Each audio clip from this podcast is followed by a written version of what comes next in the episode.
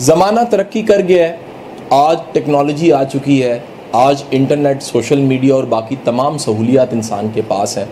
دنیا میں خوش قسمت لوگ وہ ہیں جو اس تمام چیزوں کو استعمال کرتے ہوئے اپنے مقصد تک پہنچ جاتے ہیں۔